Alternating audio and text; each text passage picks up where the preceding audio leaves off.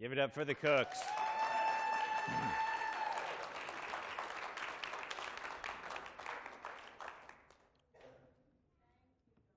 All right, have we let the kids go yet?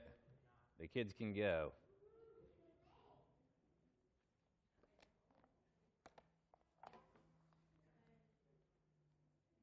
All right, let's turn to Second Thessalonians chapter 3.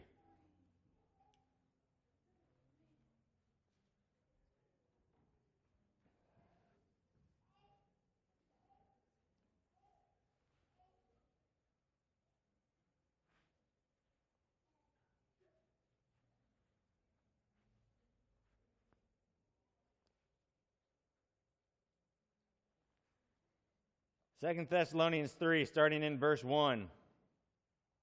It says this Finally, brothers, pray for us that the word of the Lord may speed ahead and be honored, as happened among you, and that we may be delivered from wicked and evil men. For not all have faith. But the Lord is faithful. He will establish you and guard you against the evil one. Let's pray. Father, we thank you for the new members that you've blessed Liberty with.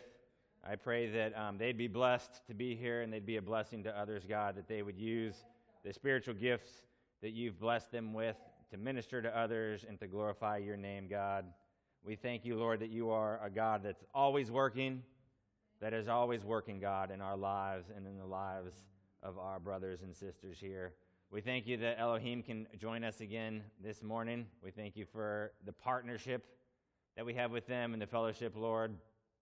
And God, I, I pray that you'd open a door for us to get uh, back to see them in person uh, very soon, Lord. Thank you, God, that um, though we are separated by thousands of miles, Lord, that our hearts are still knit together by the truth of the gospel, by the love of your Son, Jesus, and by how um, you are the one and only God that we serve you, God. Thank you now, Lord. Help us to hear from you. Help us to have hearts to receive. Send your spirit to fill us, Lord, to walk in your ways, to hear your word, and then apply it for your glory. Amen. My uh, cousin recently um, accepted a pastorate to be a pastor in uh, Kansas. And so we had a, a, family gathering yesterday to kind of um, send them off and if you, if you don't know too much about me, you know that I, there's something I like about Kansas, and that's the sports team there, uh, the Kansas Jayhawks. He's only about 30 minutes from where they play their basketball games every week. So I'm a little jealous. Might have to visit him a few times. but anyway, when we got together, um, and my dad's side of the family, it's like uh, we, we all know how to have kids, okay? Because um, my dad um, and you know I have four, and then I got three cousins, and I think the the lowest number on that side is like four, and then I think that is like seven or eight or something. I lost track. Okay, it's really hard, which I found out quickly yesterday. Um, because even though we live somewhat local, when you have big families like that, it's just hard to, to see each other on a regular basis. So I think if I was doing my genealogy right, like my first cousin twice removed, if that's even a thing, like was there running around like probably a fifth of my age or something like that. but when I was thinking about that today in regards to this passage, um, when you think about different terms like uncle and aunt, those can mean different things depending on like what our upbringing was and the influence or lack maybe they had in our lives. Um, my aunt and uncle on my dad's side, I just have one uncle on, on that side, but my aunt and uncle, they're amazing people, played a huge, huge role in me coming to know Jesus.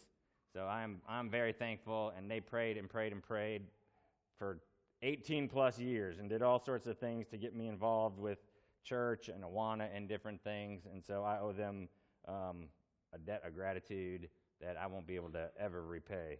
Uh, so I'm thankful for them. But when you think of other terms like cousin, aunt, uncle, those can mean different things. But when you really start like thinking about terms like brother, sister, mom and dad. Those are uh, definitely more terms of endearment, definitely more terms of uh, intimacy, and, and, and have meaning, usually of some context that we know those people, we have a relationship with those people. Hopefully, it's a good one. But it's interesting here. Look with me in verse 1 where Paul starts out. Finally, he says, brothers. Now, we've been looking at 1st and 2nd Thessalonians for a bit now, and 19 times, 19 times he uses this word brothers.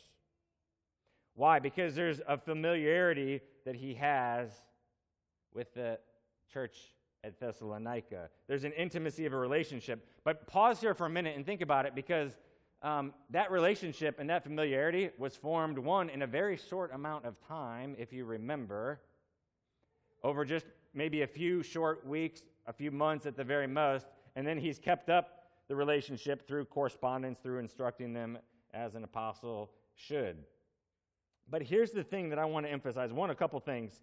Uh, when we're interacting with other believers, the grounding of our relationship with one another is always with God as our Father. Because God is our Father, then we can be brothers and sisters. So it starts always with the, the foundation of God as Father, and then that spreads out with one another as brothers and sisters. And part of this is like who we are. We're brothers and sisters. That's how we're supposed to be interacting with one another. So there should be a familiarity of sorts. And one, let me just make a little side comment like, let's make sure that we're the brothers and sisters that are involved in doing life together. But who we are is going to end up begetting how we act. If we are acting from that foundation of God as our Father, if we're acting from the foundation from that, then we therefore act, then our grounding being in God as our Father will influence how we treat one another. So, who we are begets how we act. But look here at the humility that I want to notice from Paul, and I want to encourage us to adopt that humility. Was he above them? Don't answer this question because you might get it wrong. Was he above them in terms? I told you not to answer it. Was he above them in terms of his office?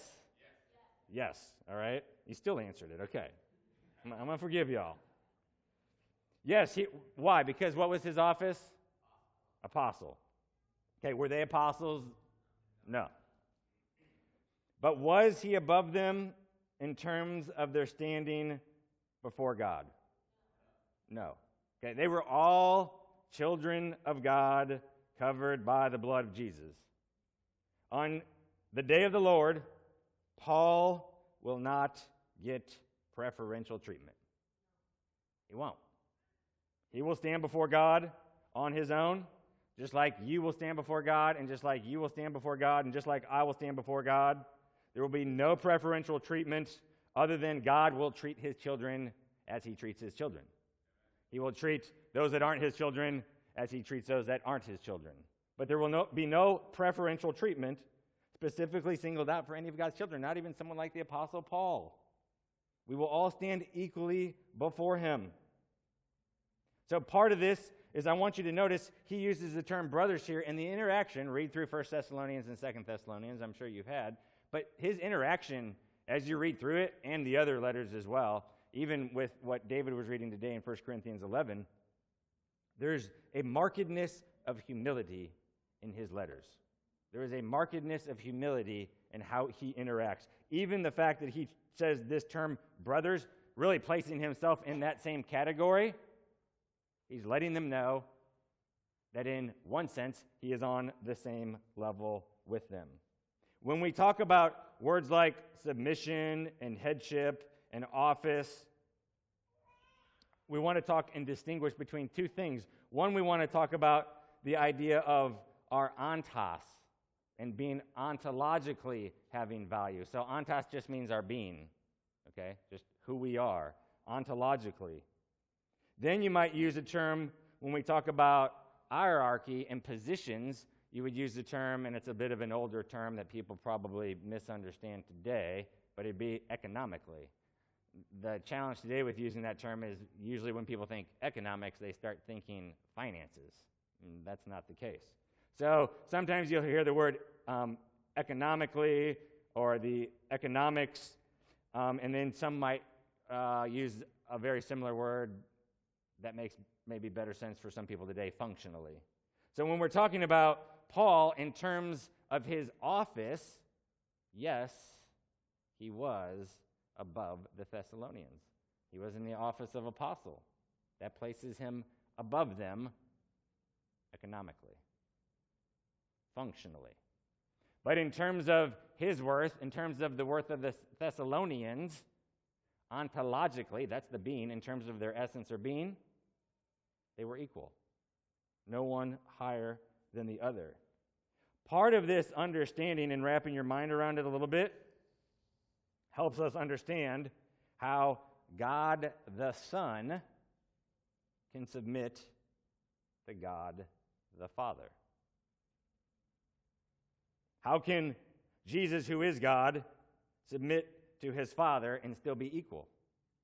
Well, because ontologically, in terms of their being or essence, they are equal, they are the same. But in terms of their function, one is the Son and one is the Father. And the Son submits to the Father. So, ontologically equal, economically different. Like some of you have a boss at work, he's above you. But that does not mean he is better than you or greater than you. He has a higher position. Economically, he is above you. Ontologically, you are equal. Paul here makes it clear that he is a brother. There's the ontos. He is just like them. So, in that sense, he's not seeing himself as morally superior or better than them. Think about that. An apostle. An apostle. Wielding great authority given by God Himself to a very, very, very few select men back then. And yet, there is marked humility in Paul. Even if, as we go on, one with this term brothers, but two, look what, look what he says in, in, in verse 1. Finally, brothers, pray for us. Now, there's different ways to, to give different commands. This is in the present tense. So the idea is, is there's an ongoing nature of the requests. So, and, and really, we want to adopt that language for ourselves. So when someone says, hey, would you pray for me on this issue? Yes, they're wanting you to pray that particular moment or time for that particular issue. But really, the idea should be like you keep on praying for them. So, you know, when, when, when we are taking prayer requests at our men's prayer meeting, or they're taking it at the women's Bible study, or you're taking it in life groups, yes, pray for it then, but keep praying for it. That's Paul's idea here. Pray for us and keep praying for us. But even if you think about it, the request for prayer is a sign of humility. Some people have problems asking others to pray for them. That's pride. Because when you ask for prayer, you are acknowledging that you need someone else's help. You need assistance of some sort from someone and that you can't fully do it.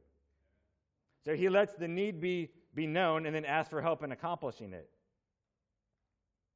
Paul is willing to do this like time and time and time again. We'll just look at a couple places. Um, flip like one, uh, three chapters backwards. We'll go to 1 Thessalonians 5. And as he's wrapping up the letter in 1 Thessalonians in chapter 5, just this nice little short little verse, verse 25 Brothers, pray for us. I mean, he's requesting prayer. And, and after they've read the whole letter, they're going to know how to pray. They know where Paul's at and what's going on. Look at Colossians chapter 4.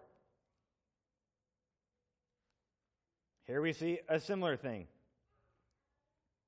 He says in verse 3, Colossians 4, At the same time, pray also for us, that God may open to us a door for the word to declare the mystery of Christ, on account, on account of which I am in prison. So, I mean, over and over he asked for prayer. Look at Ephesians chapter 6. We'll pick it up in verse 16, Ephesians 6 in all circumstances. Take up the shield of faith with which you can extinguish all the flaming darts of the evil one, and take the helmet of salvation and the word of the Spirit, which is the word of God, praying at all times in the Spirit with all prayer and supplication. To that end, keep alert with all perseverance, making supplication for all the saints and also for me. Right? So he's talking about prayer, right? Praying for the saints. And then he says, verse 19, and also for me, that words may be given to me in opening my mouth boldly to proclaim the mystery of the gospel for which I am an ambassador in chains, that I may declare it boldly as I ought to speak. What an, what an example that he sets for us in terms of walking in humility and going to our brothers and sisters and being willing to ask for prayer. Humble yourselves to do that. When asked for prayer, the idea is to pray for that person and to keep praying. Don't just say it and forget it, you keep praying. So, Paul is only asking us to do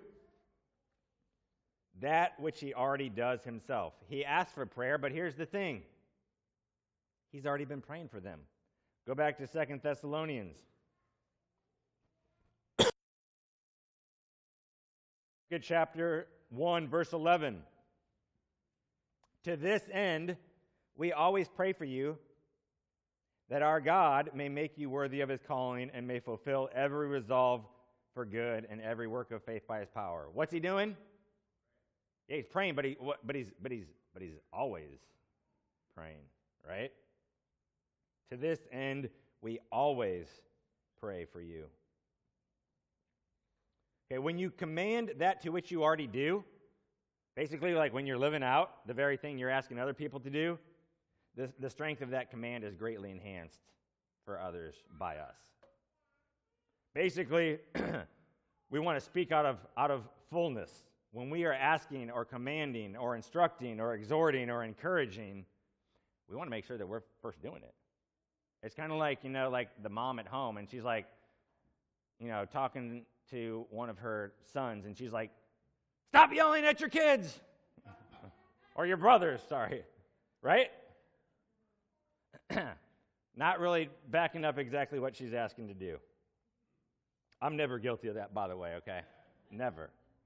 But the point is, like, what we want them to do, we better make sure that we are first walking it out. So, what's the request for prayer? Well, he tells us pray for us what? That the word of the Lord may speed ahead and be honored as happened among you. This phrase, the word of the Lord, occurs over 250 times in the Old Testament. Whenever it's used, it is always with the sense of a message originating from God. Here's how one author said it The apostle's wording here refers to the fact that the gospel message he proclaims originates not from him or any other human source, but from a divine source, from God Himself. So Paul doesn't, doesn't speak man's word. He doesn't speak some word he made up. He's speaking God's word. It is the word that was given to him, it is divine in origination. And when we are talking with other people, when we are sharing, when we are exhorting, when we're encouraging, when someone comes to us, if a brother comes to us or a sister and they're needing help, I mean, this needs to be the basis for the counsel that we're given. Not just something that we're just making up. Man's words don't, don't help anyone. God's words help people. So we don't proclaim our message, we proclaim God's message. And, and when we're sharing, which I hope we are on a regular basis with unbelievers, and we're looking for opportunities, I mean, we're not just coming up with something fancy off the top of our head. I mean, I was, I was it's a longer story, but I was in my, my bank the other day um, taking care of something. I don't know if you ever read those like finance books, but one of the things I recommend you do is like establish like a relationship with, you know, going to the bank occasionally so they, they know your face. I didn't realize how good of advice that was at the time. But I've had different issues over the years. You wouldn't think. It's not like I'm rolling in the dough. But maybe that's why I've got all the issues. but I've been in there. So um, this one lady in particular has been very helpful.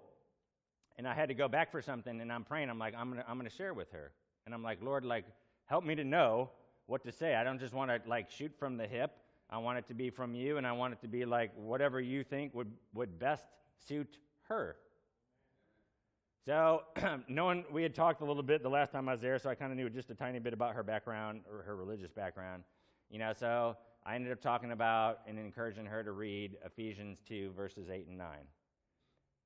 And, she, you know, and I even, you know, wrote it down for her, and, and she's like, well, would Ephesians be a good place to start? And I was like, well, I mean, that particular verse would be a good place to start, but maybe the book of John would be good for you as well. But she was writing that down. But the point is this like, when, when we're talking to people, brothers or sisters, or when we're talking to people who are not brothers and sisters, or maybe we're not sure, we are encouraging them from a point of this book, the word of the Lord, not the word of us.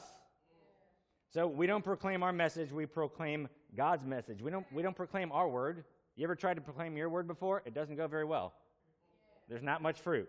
Okay, there's a lot of weeds but there's not much fruit. So we proclaim God's word. It's not ours, it's not something we made up. It comes from God, it's His word. Amen? Here's the thing I want you to notice Paul differs here from the Old Testament usage. When you look in the Old Testament, we're going to actually probably look at a couple passages. Um, and it's the word of the Lord, the word of the Lord, the word of the Lord, right? Um, in Hebrew, you know, that'd be the word of Yahweh, the word of Yahweh, 250 plus times, right? Your, your word of Yahweh. I mean, if, if he wanted to say that here, Paul could have said that here, but he doesn't say that here. He says the word of the Lord. And, and we know from our studies with 1st and 2nd Thessalonians and other books, whenever that word Lord in the New Testament is used, who's that reference the vast majority of the time? Jesus, right? So here, notice He's making a slight switch because he's wanting to emphasize something very clearly to us, as he has in 1st and 2nd Thessalonians time and time again, about the deity of Jesus. Who are, whose words is he speaking? Yes, he's speaking the word of God, but it's the word of Jesus. So we here again see an attribution of deity to Jesus. What was the word of the Lord or Yahweh in the Old Testament is now the word of the Lord or Jesus in the New Testament. Paul sees them as one as the same. Why? I mean, Jesus is Yahweh. Jesus is God. To say the word of the Lord and the word of God are synonymous. But he wants to make an emphasis to them regarding who Jesus is. So, what is this word? Like God speaks, it's his word, it originates from him. I just want to look at a couple passages in the Old Testament so we see this emphasis that when God speaks, things happen. Look at Exodus chapter 9.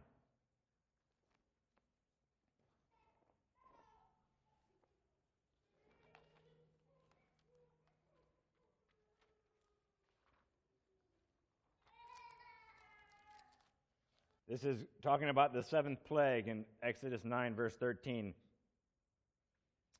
Then the Lord said to Moses, Rise up early in the morning and present yourself before Pharaoh, and say to him, Thus says the Lord, the God of the Hebrews, Let my people go, that they may serve me. For this time I will send all my plagues on you yourself and on your servants and your people, so that you may know that there is none like me in all the earth. For by now I could have put out my hand and struck you and your people with pestilence and you would have been cut off from the earth. But for this purpose I have raised you up to show you my power, so that my name may be proclaimed in all the earth.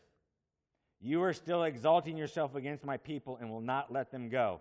Behold, about this time tomorrow, I will cause very heavy hail to fall, such as never has been in Egypt from the day it was founded until now. Now, therefore, send, get your livestock and all that you have in the field into safe shelter for every man and beast that is in the field and is not brought home will die when the hail falls on them. Then notice what it says in verse 20. Then whoever feared the word of the Lord among the servants of Pharaoh hurried his slaves and his livestock into the houses. Whoever feared the word of the Lord. Doesn't say the word of Moses. Did it, did it come from Moses' mouth? Yes. But whose word was it? It was the Lord's. It was God's. Why did the people act? Just because Moses said something? No. because they believed that that was from God Himself. Even the servants of Pharaoh. Of course, they had like six plagues before that, you know, so some of them are finally starting to get the message. Look at Joshua chapter 8.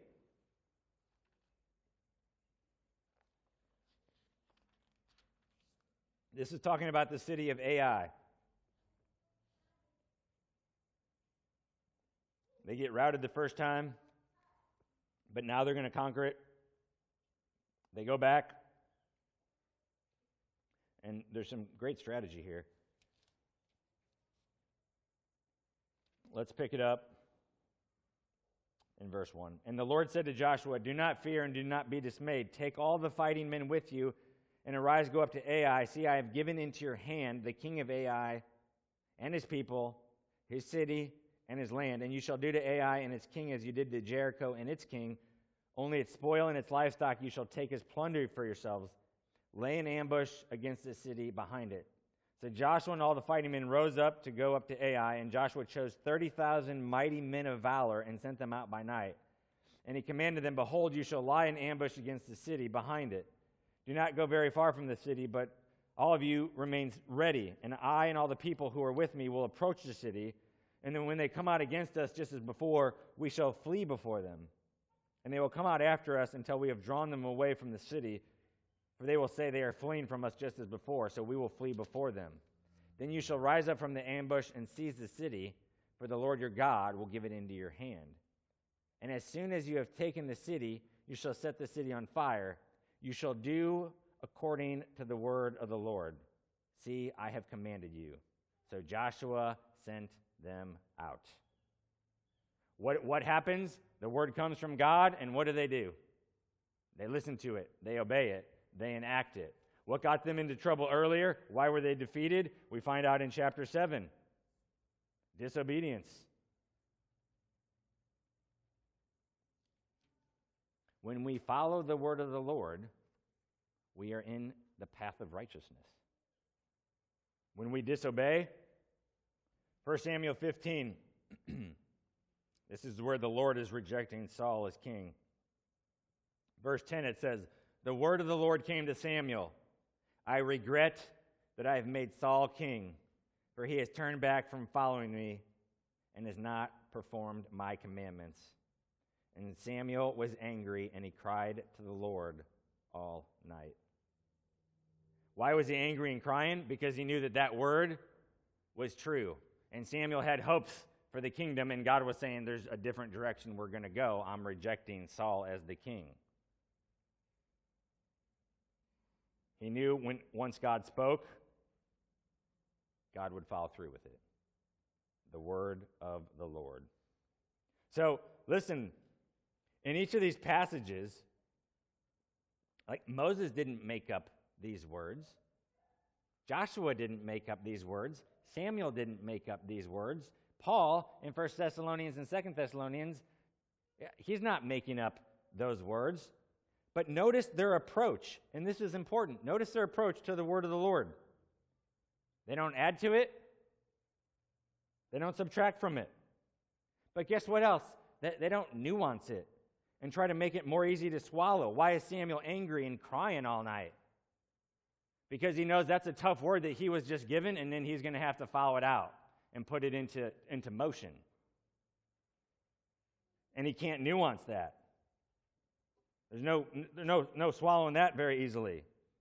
And notice, they don't, they don't water it down, but they also don't sugar it up. They give the word of the Lord. And we, we, we, we have no authority outside what God has spoken. You want to talk about the truths of scriptures. You want to talk about uh, a pastor's authority. There is no authority outside what God has spoken that the pastor can say or speak. You can talk about different matters and give his opinion, but that which he can stand firm on is right here, and that's what he must address. And, and he cannot add to it, he cannot subtract from it, he can't nuance it, he can't dress it up, he can't water it down, he can't do any of those things. And so when he stands and says, Thus saith the Lord, he, he better be pointing at some verse in here and not just coming off something off the top of his head. That's a dangerous place to be. Notice back in Second Thessalonians what this word is doing.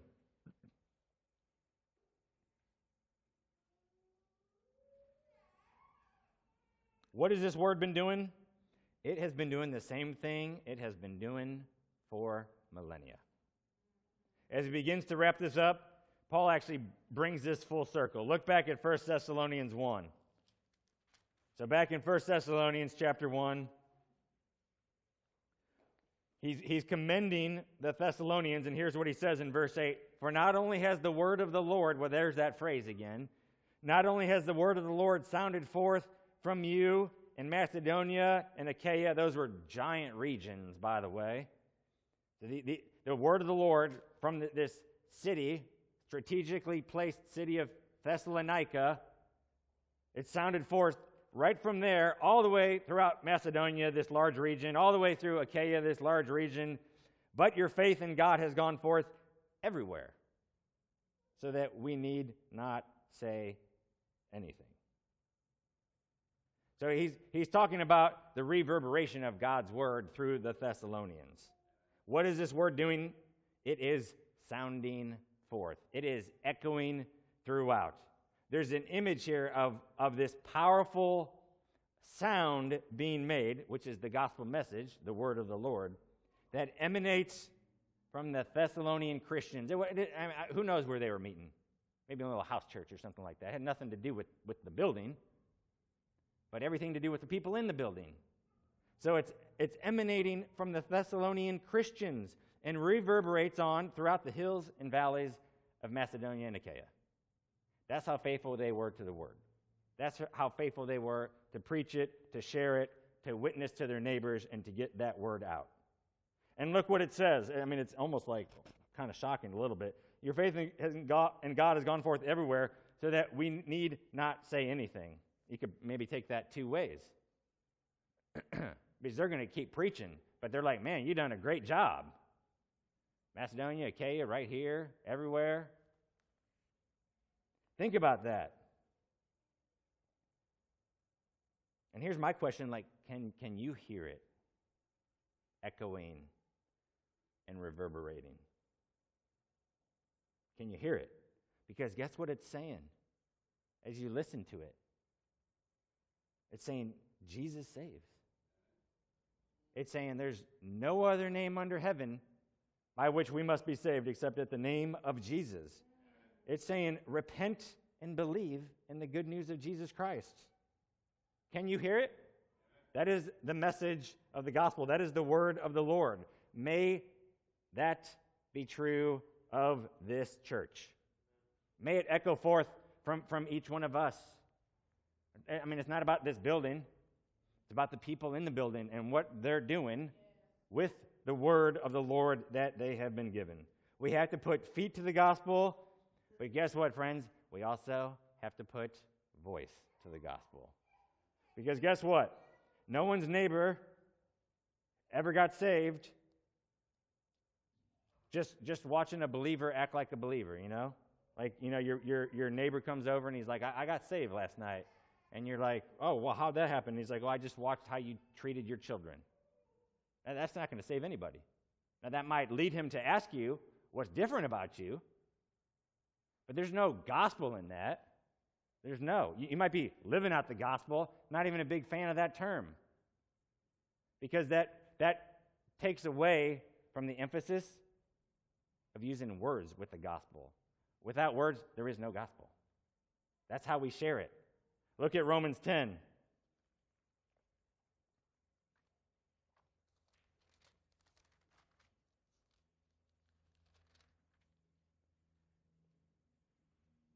So, I mean, Paul's instructing the, the Romans here. He's, we'll pick it up in verse 8. But what does it say? The word is near you, in your mouth, and in your heart. That is the word of faith that we proclaim. Because, and here's like a little short gospel presentation you're not sure if you know Jesus, read this with me. Because if you confess with your mouth that Jesus is Lord and believe in your heart that God raised him from the dead, you will be saved. For with the heart one believes and is justified, and with the mouth one confesses and is saved. For the scripture says, Everyone who believes in him will not be put to shame. For there is no distinction between Jew and Greek, for the same Lord is Lord of all, bestowing his riches on all who call on him. For everyone who calls on the name of the Lord will be saved. And then look what he goes on to say. How then will they call on him in whom they have not believed? And how are they to believe in him of whom they have never heard? And how are they to hear without someone preaching? What's he saying? People get saved from hearing the word preached. People get saved from you going to your neighbor, your coworker, your family member, and sharing that word. That, that's what it takes. So, you know, the, the, the, the banker uh, gave her Ephesians 2 8 and 9. I'm praying for her, looking for opportunities. As I go back, I hope I don't have to, but it's God's word. That's what's going to save. And me just going in there and acting like a nice person, we were kind of talking, and she was asking, like, oh, how many years have you been, uh, you know, married? And I was like, you know, 23 years. And she's like, I, I figured. And I don't even know what that means. I think it's a compliment. But just because she, like, noticed how I was, like, treating her nicely, that, that doesn't mean anything for her salvation if I don't start using words about Jesus. Now, that might give me uh, uh, a way to take it to the gospel and have her be a little more open to hearing from it since I've maybe established that relationship. I don't think you have to do that to share the gospel, by the way. But my point is, at some point, I got to open my mouth about Jesus. I got to share with her about Jesus. That's what's going to save her. Not knowing that I've been married for 23 years and, and, and you know, have four kids and they're doing great. That's all fine and dandy. But that doesn't save anybody. And that's what Paul's saying here. It goes on, verse 15. How are they to preach unless they are sent? As it is written, How beautiful are the feet of those who preach the good news. Right? So people get saved from hearing the word. That's what they need. They need preachers. And guess what? I mean, like you've all been, you know, uh, semi commissioned by God Himself to be like many preachers. All right? You're taking the word. The kerusso is the Greek word. You're taking it and you're preaching. You're, you know, we, we don't want to use words like that today for some reason. Or like, oh, share or something. Okay, whatever. As long as you're talking about Jesus and, and talking to people about how they need to trust in Him and repent of their sins, you can use the different words that, that you want, as long as they fit. So, this word, it's sounding forth, it's echoing. But what else is it doing? Look back in Second Thessalonians. He says that the word of the Lord may speed ahead and be honored, as happened among you. So it's echoing forth, yes, but it's also speeding ahead. Man, it's like you can't outrun the Word of God. It's speeding ahead.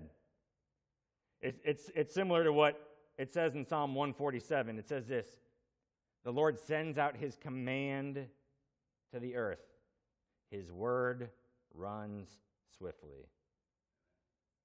And one theologian said, said it like this The combination of run and be honored here suggests that the apostle the apostle visualizes the word as a runner who competes in the games and wins the prize and so receives the honor that is due right? I mean you know and there's all sorts of competition out there. When you want to take god's word there's all sorts of competition that's going on. What what word are you going to listen to? You got words of false religions, words of false philosophies, words of false narratives. But here's the thing. Anytime you want to line those up for a race, the word of the Lord is going to win, hands down, every single time. Here's what it says in Colossians 2 See to it that no one takes you captive by philosophy and empty deceit, according to human tradition, according to the elemental spirits of the word, world, and not according to Christ. Like God's word knocks those things down. If you're grounded in it, if you're standing on it, if you're reading it, if you're knowing it. All those false religions, those false philosophies, those false narratives, Friends, if the gospel can go into pagan Thessalonica and change lives, then it can, it can do so here in this city. Yes, it can.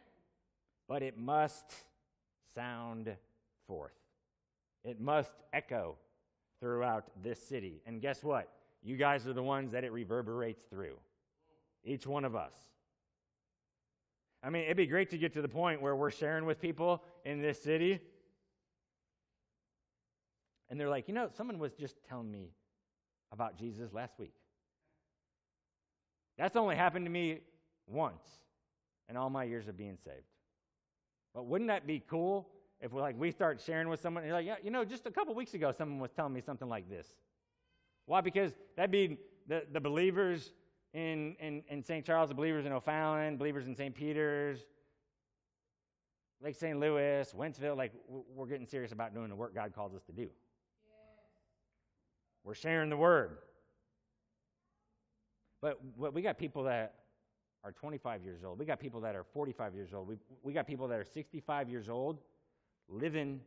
We, we pass them at, at Walmart and Schnucks and Dierbergs, and, and they've never heard the gospel before. They've never heard it. People are growing up, they're not going to church anymore. I mean, you can just look at the stats falling away, falling away, falling away. People are growing up in a society where they've never once been presented the gospel. Friends, wouldn't you like that opportunity to be presented the gospel? I, I wish I would have gotten it 10 years, 15 years, 20 years beforehand. Now I look back and I see that I was given it, and guess what I did? I rejected it and rejected it and rejected it. My uncle, I mentioned earlier, that he shared that gospel with me numerous times. He was faithful. But there's people out there, they've not, they've not even heard it once. Not just once. But it should be echoing through us, verbally, echoing through us. Much, much more could be said.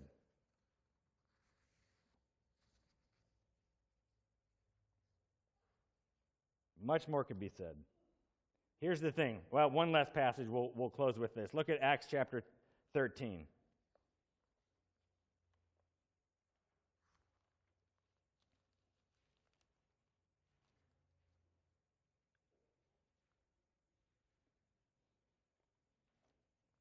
Paul and Barnabas have been going out preaching the message. They go in, as, as was their custom at times, they went into the, the synagogue. Verse 42, Acts 13, it says, As they went out, the people begged that these things might be told them the next Sabbath. So, hey, come back. We want to hear this. Verse 43, And after the meeting of the synagogue broke up, many Jews and devout converts to Judaism followed Paul and Barnabas, who, as they spoke with them, urged them to continue in the grace of God. The next Sabbath, almost the whole city gathered to hear the word of the Lord. There's that phrase again the word of the Lord. Jesus' word.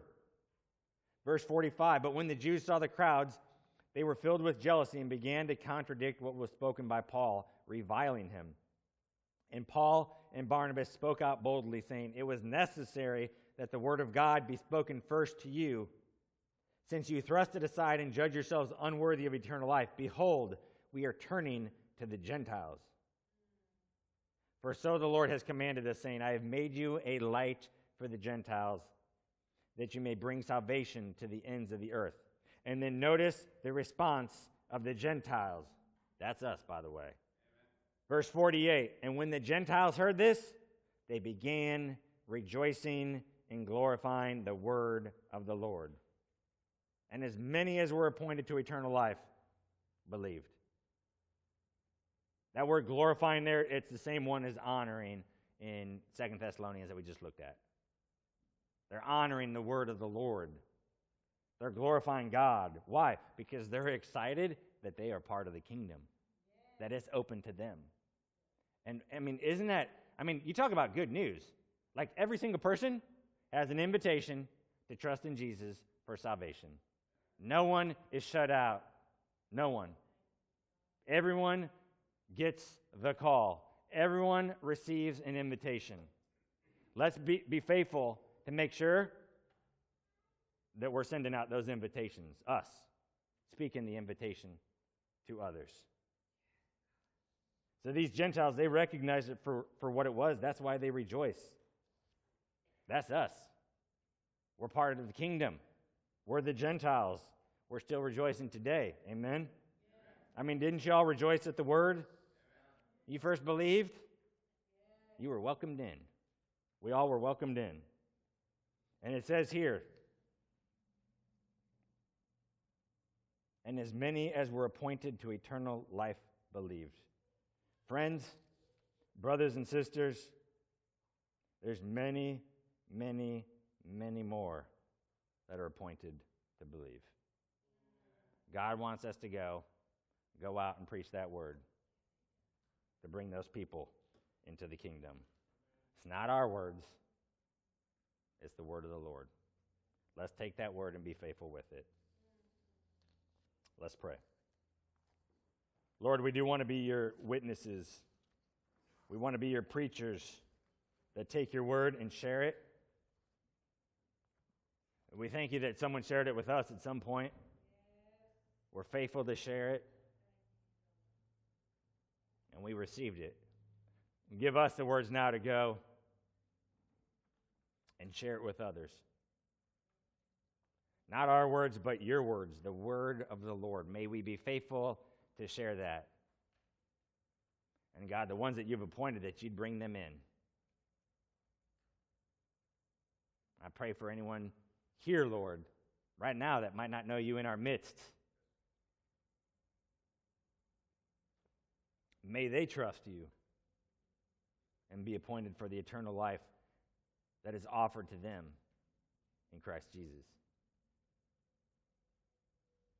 And Lord, may your word echo through us, may it reverberate throughout this city as we share with people, as we are faithful, as we go to our workers, our co workers, our neighbors, our lost family members,